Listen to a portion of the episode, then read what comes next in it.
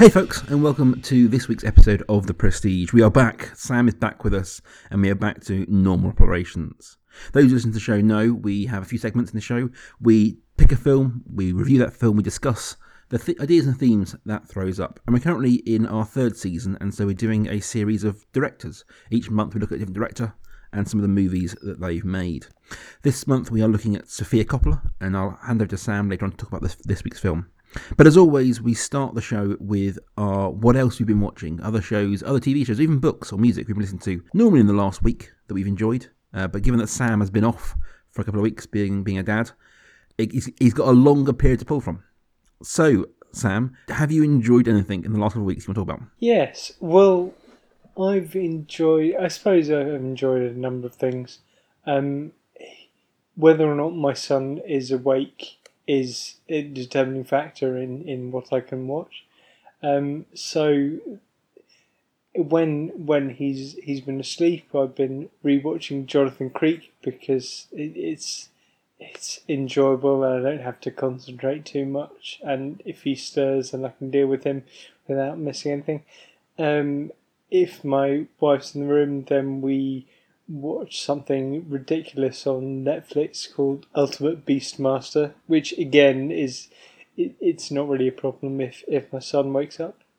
And um, then, as as he was times when he was awake, we were watching sort of comforting U slash PG films, and my I suppose my my recommendation for this week because the other two are just sort of um, popcorn TV.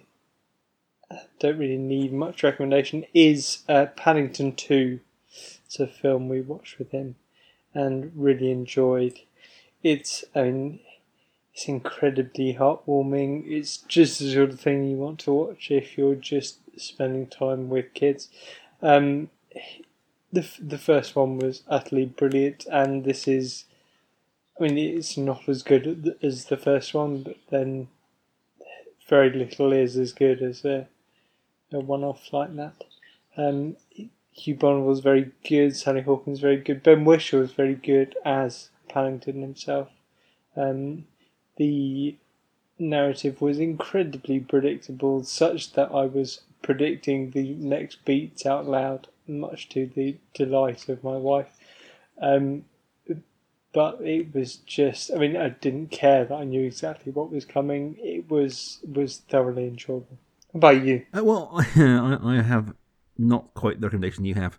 Um, for my sins, and because I have a morbid curiosity, in the last few days, my wife and I have watched the 2016 reboot of Ghostbusters. Right. It's one of those films, like, it was a very divisive, divisive film when it came out, very divisive, and a lot of people were throwing up a lot of anger about the film, the very idea of there being a female reboot of what was a once very male franchise. And I'm not in that camp. I have no problem with a female reboot. Before we hear what you say, I I was expecting you, given that I know the sort of person you are, to look quite favourably on it and to have quite a good review because you come from that place. But on you go. But yes, so and just to try, like, I'm, I'm really looking forward to Ocean's Eight that's coming out soon, which is basically a female reboot of the Ocean's franchise. That looks really good. That being said, the Ghostbusters remake is a bad film. Uh-huh. It is. It is. Uh, it's not offensively bad. It's just just terrible. It's just really bad. We I watched I watched it the other night and I didn't laugh. It's somehow it's lost any kind of humor from the uh, original one, any kind of edge to it. The effects, which somehow have become a lot better yet look worse. There is an over reliance on like Saturday morning TV gunking as humour. Um, and it just it doesn't hold together in any of the similar ways that the original one does. And it was not a disappointment because it's Melissa McCarthy, and I have very low expectations of her, of her, of her movies. um, but it was it was exactly as bad as I thought it might be. Um, so that's a shame because I would have liked to have seen, you know, a, a, female reboot of that franchise is a very interesting proposition. I just think that it was wildly miscast and wildly badly directed. But I'm sure the hate will pour in because it was it was a beloved film by certain people. But yes, it was very much experienced. I'm like, well, that was. My wife said to me as we were watching it, "Well, this is enjoyable fluff," and I went, "Well, it's fluff." um, so that's kind of where I am with that. So yeah.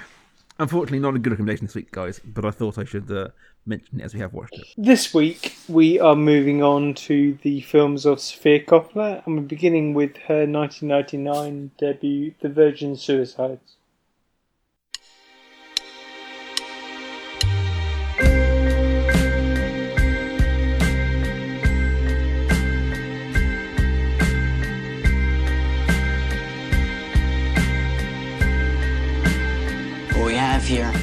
Dreamer, someone completely out of touch with reality.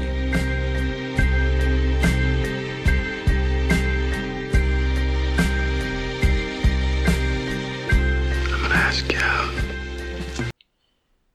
Based on another debut, the first novel of Jeffrey Eugenides, the film tells the story of a group of sisters in 1970s America in the care of a fiercely protective and highly religious mother, Kathleen Turner. Um, the father is nominally incredibly religious as well, but the father is not much of a figure in the in the household. It's very much matriarchal.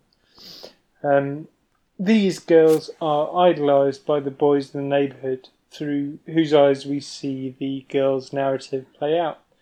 And these boys kind of serve as our proxies in trying to make sense of what happens to them. So, Rob, your thoughts? Well, I think I tweeted a little bit about this uh, during the week, but one of the great joys of doing this podcast with Sam over the last three years is that I watch films that I otherwise would not have watched. And Virgin Suicide is a complete blind spot for me. I've never seen it before, and whilst I've been very aware of its existence, um, and that we may touch more of that in the coming weeks as to my relationship with Sofia Coppola, but I've never watched it. I just probably never going to until we reached this on the show. That being said, I really enjoyed it. I really, really enjoyed it. I thought it was a very, very good film. I can see why it's got all the praise it's received.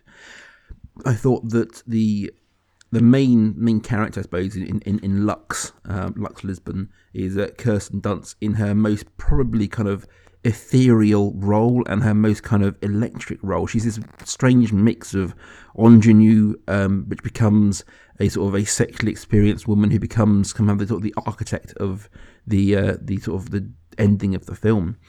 She brings a, a sort of a sweetness to her role, and she brings also sort of a world weariness and certainly a toward the end a brokenness of her character to it.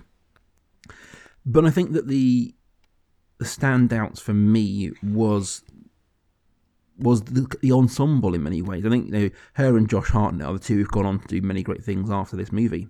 But to me, it was all about everything. All the characters in this looked like teenagers. They all had that kind of world weary, wide eyedness that uh, teenagers often have. Um, we'll touch more on this as, we get into the sort of the discussion later on. But to me, I think that it, it's there's some interesting ideas in the way the film presents memory and the way it presents how we react or interact with memories that can't be changed. Um, but I'll touch more on that as we go forward. Sam, what did you think? Um, I'm I'm really glad you enjoy this. It it was one that I I've tried to read the book for various reasons. It was just something I didn't get into. Although I do like Jeffrey Eugenides' writing in general. Um, his I believe his next book or one of his later books, Middlesex, was brilliant. It's one of my favourite novels. Um, so I I was pleased to watch this film. Finally, get get to grips with this, and I I don't, this film just stayed with me. That's mm. the I suppose that's a, it's a really positive thing I can say about this film. That some films I will forget instantly.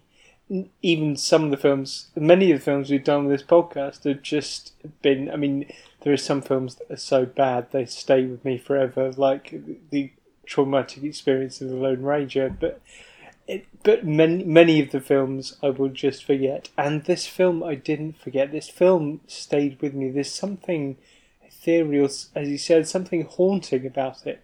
Um, it's not just the performances. Kirsten Dunst is very good, and Kathleen Turner. You see what happens to her over the course of the film, but also Coppola's use of music as well. The fact that this was this film was scored by an unknown French band who went on to be huge, and you think, well, this this for me, hearing the music of Air is very, very reminiscent of this period in the late nineties, and you think, well, this is both nostalgic for me, taking me back to the late nineties, and also further nostalgic because this is a film rooted in the 1970s as well. Mm. Um, yeah, I, I thought this, this film was brilliant and it, it did stick with me. The performances stuck with me and the fact that you didn't really know where the narrative was going, although you definitely did because of the title. Um, you weren't sure what was happening at any one time, and the performances were great. And yet, I haven't got enough good things to say about this film. Fair enough, fair enough. Now, you, you touched a bit on there, and that's what I'm going to kind of open up and talk about themes of this movie. The one thing that, that really hit me towards the end of watching the movie, which I hadn't figured, is that this film isn't what I'd call a natural narrative presented to us. This whole film is the unreliable narrator of the teenage boy, now older, telling us the story. Mm. This is this isn't you know, if we if we look at films as, as narratives, very often films are a, what I'd call a real narrative. You are watching it as it unfolds. You know, most most films you watch are that way. Whereas this is being told, and and the, the scene that twigged that for me, because it's a scene that really bugged me when I was watching it, is the scene when you see grown up Trip Trip Fontaine, who is the uh, the heartthrob of the local school, who deflowers Lux at homecoming dance he, you see him grown up. You see him. He's in rehab, and he uh, talks about Lux. And I suddenly thought, well, that's a documentary move. That's that's a documentary shot. The rest of this film isn't a documentary. The rest of the film isn't. You know, we don't see any other characters growing up. We don't see anything else in the modern day. We just see the him. He's the mm. only character we see in the. And I was really like, why? Why would he be involved? Why would you see him? Um, and then it occurred to me this this is not that real narrative. This is a, a narrator, the main character, um, telling us the story, and everyone else in this story is either one of his friends who they say they meet up and talk about it. So they're the ones who have put together this story. The Lisbon family, who are all either passed away, who have left, and the only other person important in this story is Trip, and that's why he's in it because he's the only one they could go and talk to he is the only other one that they could go and sort of interact with and sort of get a modern day take on these events because he isn't. It, it, everyone else is either passed away, gone, or in the group anyway, and so it's becomes this very different film to me, and that that that understanding really opened up the film in many ways because the film doesn't have a lot of character depth, doesn't have a lot of narrative sense. Like things happen in the film, but most frustratingly, if you want to view it that way, the film doesn't actually explain anything that happened. It doesn't explain why these sisters killed themselves. It doesn't explain why the parents were where they were. There's no explanation as to what went on, and that's that is because the kids don't understand. The grown-up boys from the street don't understand what happened. Mm. And you got and once you get once I clicked on that, I suddenly realised that's why that's why these five girls are so beautiful and are so despite ranging across like you know, six, seven years, the sort of teenage years, they all look kind of the same age and that's because they have this, you know, this remember. It's all being remembered by these boys who've now grown up, they're teenagers, and so people are the wrong age because you can't remember them as you. It's all through memory. This isn't a real narrative. The whole thing is memory. Mm. It's why some things don't make sense. It's why there's gaps in the narrative, and that's why you know it, it's it's all told from their point of view. And that's the one thing that really clicked this film for me was this understanding that there isn't an omniscient narrator. There isn't an omniscient viewpoint that we are in. We are in that POV of that neighborhood boy. Mm. One one of the things that, well, like you said, there there are a couple of things that bug you, and then you think, well, there's a reason for that. Mm. One of them is that the narrator doesn't actually appear. I mean, you you kind of get the sense that he is one of the neighborhood boys, but mm. the narrator is it's an actor that I had had to look up who you'd probably know from being Phoebe's brother and Friends. It's Giovanni Ribisi who mm-hmm. doesn't mm-hmm. appear in this. So immediately you've got the sense of, well, how does he know all this? Mm. And also, how does he have access to Trip Fontaine in rehab? How does he? And it's kind of like he's this film would be infinitely the poorer if it became clear that Giovanni Ribisi knew these boys and then also was the director of a documentary film that went in to see Trip Fontaine in rehab. Yes, the balance between those two, and that, and that kind of, I think about this word of ethereal. You know, the, the floating shots through this neighborhood that we have in the film. Like the film's meant to sit somewhere between these things, hmm. and you're meant to leave it with, in many ways, more of an emotional reaction to it than a, a intellectual one. Yes. You know, you, you- you're meant to. You're not supposed to evoke feelings from this, and there's, and I mean, we'll touch on more on this as we get through more of Sofia Coppola's sort of filmography. But she has this sort of way with this film of you between the look and the colours of of this neighbourhood, this neighbourhood of Grosse Pointe, in Michigan. You get this feeling of just like memory and loss and and and remembrance. Like it, it is that. It's not how. I'm trying to explain how to do this. Um, okay, I'm going to talk about a film I made um, for brief moments. It's a bit diversion, guys. Bear with me. I made a film called Away Days um, many years back now, and it's a film about a 70s uh, football hooligan club and the sort of gay love story, um, sort of coming of age that happens within two boys within this this this uh, football hooligan club, and it's set in the 70s. And when we were making this film, we wanted to look like a 70s film and we wanted it to look so even though we were sitting in there and often these days with sort of period films that they look like a modern film all the you know the sets and dressing and acting are all in um, in in the old style but they the, the, the, the quality of the film the quality of the look quality of the light looks modern think of things like Dallas Buyers Club or Yes. that sort of thing I'm, not- not- I'm thinking thinking of La La Land. Actually, there's something sort of a bit archaic about the way that people dress and Hmm. and the set and the cars, but it's produced in a really obviously 2017 way. Yeah, and that's not a bad thing, but that's a choice. Whereas Away Days, we chose it to look like it could be a film from the 70s. So we shot it in a 70s way. We edited it, we coloured it in a way it looks like kind of that yellowed tinge you get from 70s film, and that feel of a 70s film. And this felt somewhere between those two. It really evoked that feeling of of 8mm film, of home videos, of faded photographs. And you the film instantly transported me through those sort of visual color elements to this time. And not only this time but the idea of memories of this time. You and i have it a little bit of like there are because sam and i grew up kind of pre-digital shall we say. So there aren't loads of photos of, of us growing up but the ones they are they have that feeling of a of a 90s instant camera mostly don't they Mm.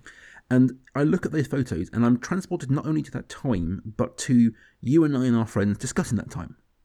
It's not about that time, about that, but I- I'm already in the place of remembrance of that time. And this film felt the same. It felt like visually we are entering memory and we're entering emotional reaction. And they have, the, the, the boys get the diary um, from Celia and they kind of piece, piece together things happening.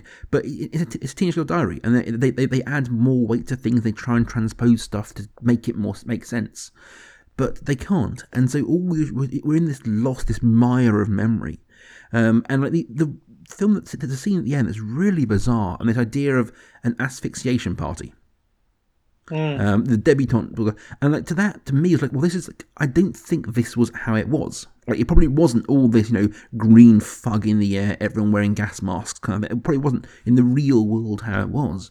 But the teenage boys' remembrance of those parties are a certain way. I'm sure, you know, mine and Sam's remembrances of our teenage parties, which you know, either you know, go from the very dull to the very exciting, are probably neither of the two. They all kind of sit in the middle but through time and retelling, they end up something else. And they they talk about how these the boys have retold these stories and tried to piece them together in different ways to try and make a full story. And over that kind of permanent retelling, it's gonna twist and turn. That that's what I felt about this film. That it's interesting that you you mentioned mem- memory there. I was thinking of it as sort of some, in some ways, this film feels hugely. It, it, it feels like a hugely accurate portrayal of what it is to be a teenager. Mm-hmm. There's something really evocative, and I. I mean, I'm not going to tread any recommendation toes by saying what films it reminds me of, but there is something. I mean, about this experience of being a teenager of and like you said it's of memory not quite working and is the confusion of the actors playing the girls all being roughly the same age and the the characters looking the same but uh, like like you say it's it's part of what it is to be a confused teenage boy and also there is something i mean this is this is a very female driven film. Not only do you have Lux and the other sisters, but you have Kathleen Turner as the strong presence in the house. I mentioned it that it's very matriarchal. The Mm. the father sort of fades into the background. But the thing is, this is presented from a masculine point of view. All of this is about what it is to be a teenage boy, and it's kind of what it is to be a teenage boy trying to understand what it is to be a teenage girl and failing completely. I, I think that's that's, that's you know, a, a commonality of, of male teenage experience is this coming up against sort of the female, especially in, in this kind of unified female sort of clan they've got here. And as as boys and girls go through puberty, this idea that the opposite sex are complete mysteries. Um, and I think you know it's, and this is where I think that we get into the, this world of love versus lust. And I think that they mentioned at the end, you know, we, you know, all we know is we loved them. And A, I don't think they did, but I think what it is is lust. And that's where I think it ties together with the Trip Fontaine character, is that these boys, they never got anywhere with the Lisbon sisters. Trip did. Trip had sex with Lux.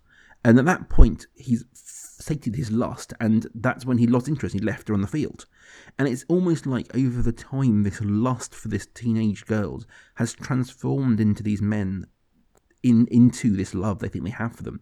But it's a remembrance love. I mean, I think that- that there's a common sort of narrative there of, of the one that got away. We all have that. In, in, in real world, we all have the idea of the one that got away. Um, that over time, especially if that one that got away isn't in your life anymore, or isn't someone you can kind of still look up and see and how they're doing, they can transpose and change over time and start to mean more and grow in your memory to be this great lost love, even if they were just some hot girl you knew when you were a teenager or a hot boy. Hmm.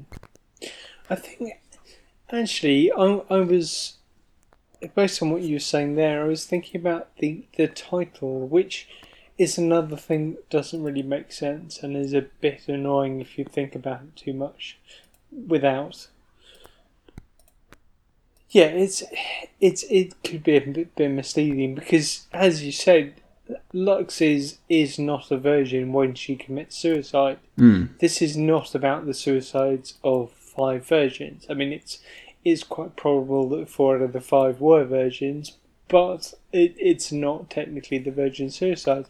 And I was wondering there if kind of what the title is referring to is not just. And I'm not saying that it's the suicides of other people. It's it's not those particular suicides that we're talking about, but this idea of innocence is hmm. lost, and there's something about. I mean, they they they are virgins who commit suicide. Oh, it is it is virginity which dies because it, sort of the the boy's innocence is kind of wrapped up in the girls.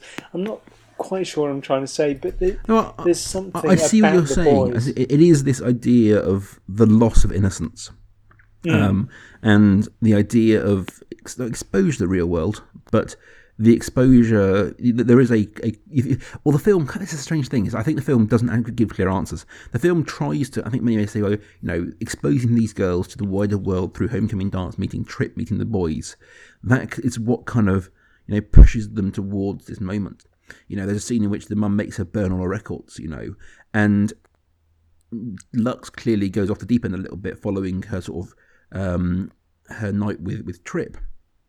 But Cecilia, who kicks off the whole thing, well, she she commit, tries to commit suicide before all of this. So the film kind of undercuts itself there. I think that not in, very much intentionally because of that, but I think the film is about this loss of innocence and the idea of the suburbs, which is often often considered like a nice, calm, safe place to be a family and to raise a family. And obviously there's a, a great uh, narrative tradition of trying to undercut that and the darker side of suburbs. But this isn't about the darker side because there's no darkness in the film. There isn't. And the mum's a bit strict and, over and controlling, but she's not evil. She's not a bad mother. No, Um, and neither is the dad. The dad's a bit weak-willed, and you know you certainly see towards the end when um, things start going a bit wrong for him, he starts to lose his mind a little bit. But they aren't bad people in that respect, and no one in this film is a bad person. The film doesn't offer any kind of easy answer to go, well, that person there, they caused this. But I think that, that you, it's that exposure that even in these safe spaces, even in these places where there's nothing wrong, things can still go awry, and you can come up against the idea of these innocents of these, I suppose, it'd be Virginia girls um, in their white smocks and that sort of stuff. That even those can come up against the harshness of realities and come up against the sort of the brutality of the world, and in this safe space, it can lead to a tragedy. So after that surprising, I mean, surprising for me, and it sounds like for you as well, surprising dip into um, filmmaking. What recommendations do you have? I've this I've got two recommendations. Um, I've gone one actor and one thematic.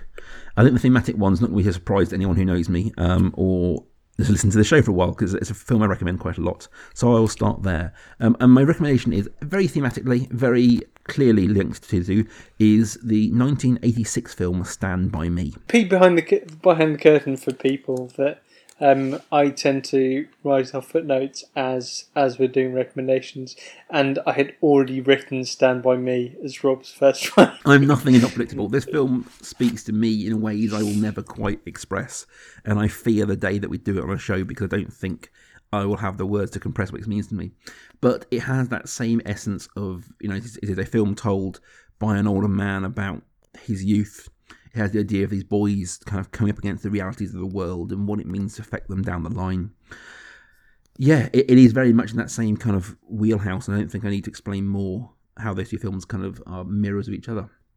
My other film recommendation is a actorly one, and I went kind of do through some of these of the lesson, and I always like to find lesson actors um, and some of the boys, but in the end, I came back to Josh Hartnett. Josh Hartnett is Trip Fontaine and he's an actor who has kind of done different things, but he's never quite broken out in his adult career in the way that maybe his teenage and uh, sort of young adult work promised he would. And the film that really brought him to my attention the first time round is a film from 1998, and that's The Faculty. We've talked about it previously, I'm sure, in recommendations. Essentially, it is a, a, a invasion of the body snatchers set in the high school, um, starring Jordana Brewster, Clea DuVall, Josh Hartnett as as a eclectic group of you know Breakfast Club kids who have to thwart an alien invasion of their um, their school. It's from the 90s, so it's straight in that um, high school comedy, high school action movie kind of genre that went through the 90s. But it's smart, it's very funny, it has some good action, and it's it's well cast and well acted throughout. Um, there's great support from almost every supporting actress and actor in it. If you haven't seen it, and it isn't one that, so to say, is as common knowledge these days as it is for us 80s and 90s kids, I would highly recommend checking out The Faculty if you haven't seen it. What about you, Sam? Do you have some recommendations for us if I haven't stolen them for you? Yes, I thought you were going to with your second one. Um, it's a, film that I know we both like, and it's also. I mean, I I was actually I've forgotten about the faculty. That's a brilliant shout. Um, but another film that we both like from I suppose the other end of the other end, but much later on in Josh Hartnett's, career, is the film Lucky Number Slevin and I saw this film sort of by accident, and it it just blew me away. And I remember texting Rob saying, "Why do more people not know about this film?" So you, if you haven't seen Lucky Lucky Number Slevin, go and watch that. It's a brilliant film. Um, and my second one is another actor recommendation. It's a very very young Kirsten Dunst was in a classic film from 1994, Interview with the Vampire. Um, Tom Cruise and Brad Pitt. Um, don't need to say much more about it. It's it's a great film. So, they, those are my two. One one classic, one almost entirely forgotten, yet should be as classic. I feel. Fair enough. Excellent. Well, guys, we are going to be back next week, um, continuing our Sofia Coppola season uh, with her next film in series, Lost in Translation. Till then, you can find us both on Twitter at Prestige Podcast, You can find just me at life underscore academic. and you can find me at Rob Kaiju. I want to guys have a quick plug for two things before we wrap up. One of which is we make this show, and we love making this show. We've making it for a couple of years now. If you like this show, we would really appreciate um, you helping support it. Basically, there are costs with the hosting and all the sort of editing and production of this show, and we have a Patreon for Kaiju FM. Any money, and even even a dollar a month would really help us to continue doing this show um, as we kind of move forwards. Secondly, one of our sister shows, brother shows, our network shows, the Space Jam Continuum, are doing their first live show.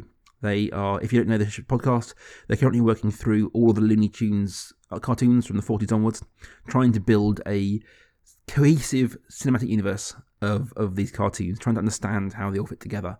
Um, it's very funny, it's quite irreverent and dark at times, um, but they are reaching the late 40s, at which point Jessica Rabbit and Who Framed Roger Rabbit is coming into, into view. So they are putting on a show, they are going to be screening Who Framed Rabbit at the Pavilion in Reading, and they then be recording live afterwards their episode covering that movie. If you want tickets, you can get them at Kaiju FM forward slash live, or you can even go into the Nag's Head Pug in Reading and get them directly from the bar. And that's it, guys. We will be back next week with Lost in Translation. Bye.